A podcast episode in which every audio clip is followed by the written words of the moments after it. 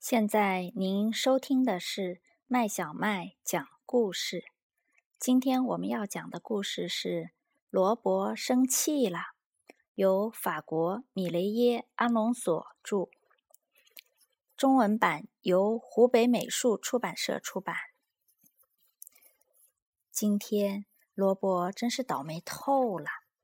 他刚一进门，爸爸就在厨房里嚷嚷着：“哎呀，先把你的球鞋脱掉！”给你，他一边把球鞋踢过来，一边生气地说：“晚饭吃的是罗伯最不喜欢的菠菜。”于是他冲着爸爸叫道：“又是菠菜，你没搞错吧？”爸爸生气地说：“回你自己的房间里去，等你安静了再下来。”罗伯一边上楼，一边气呼呼的回答说：“哼，那是不可能的。”罗伯回到自己的房间里，越想越生气。他有一种奇怪的感觉从身体里升上来，升上来，升上来，一直升到啊！突然，一个红色的怪物从萝卜的嘴巴里冲了出来。“啊哈，小家伙，你好！”怪物说，“我们要做什么呢？”随随便，萝卜吓坏了。好，我们就从那儿开始。怪物一边说，一边向萝卜的床走去。嘿！他大吼一声，把床上的被子和枕头拉了起来。咣当！床头柜飞了出去。咔嚓！台灯也被拔起来了。接着。书架也倒了，所有的书都在房间里飞得乱七八糟。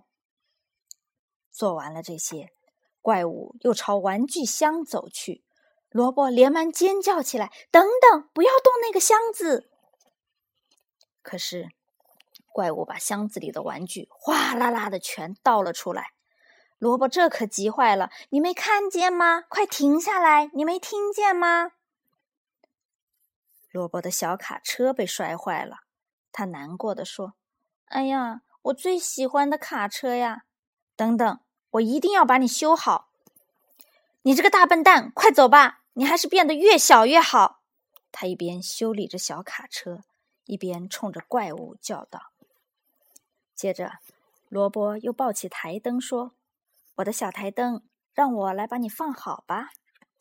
还有你皱巴巴的小枕头。”哎呀，我最喜欢的书都折起来了，真是可怜哦。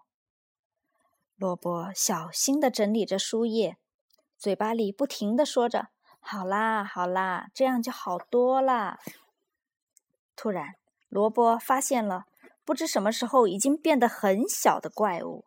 啊，原来你在这儿呢！过来，我要抓住你！快到盒子里待着去吧，可不许再乱动了。然后。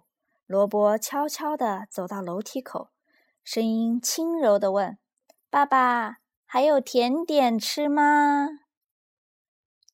故事讲完啦，这个故事好听吗？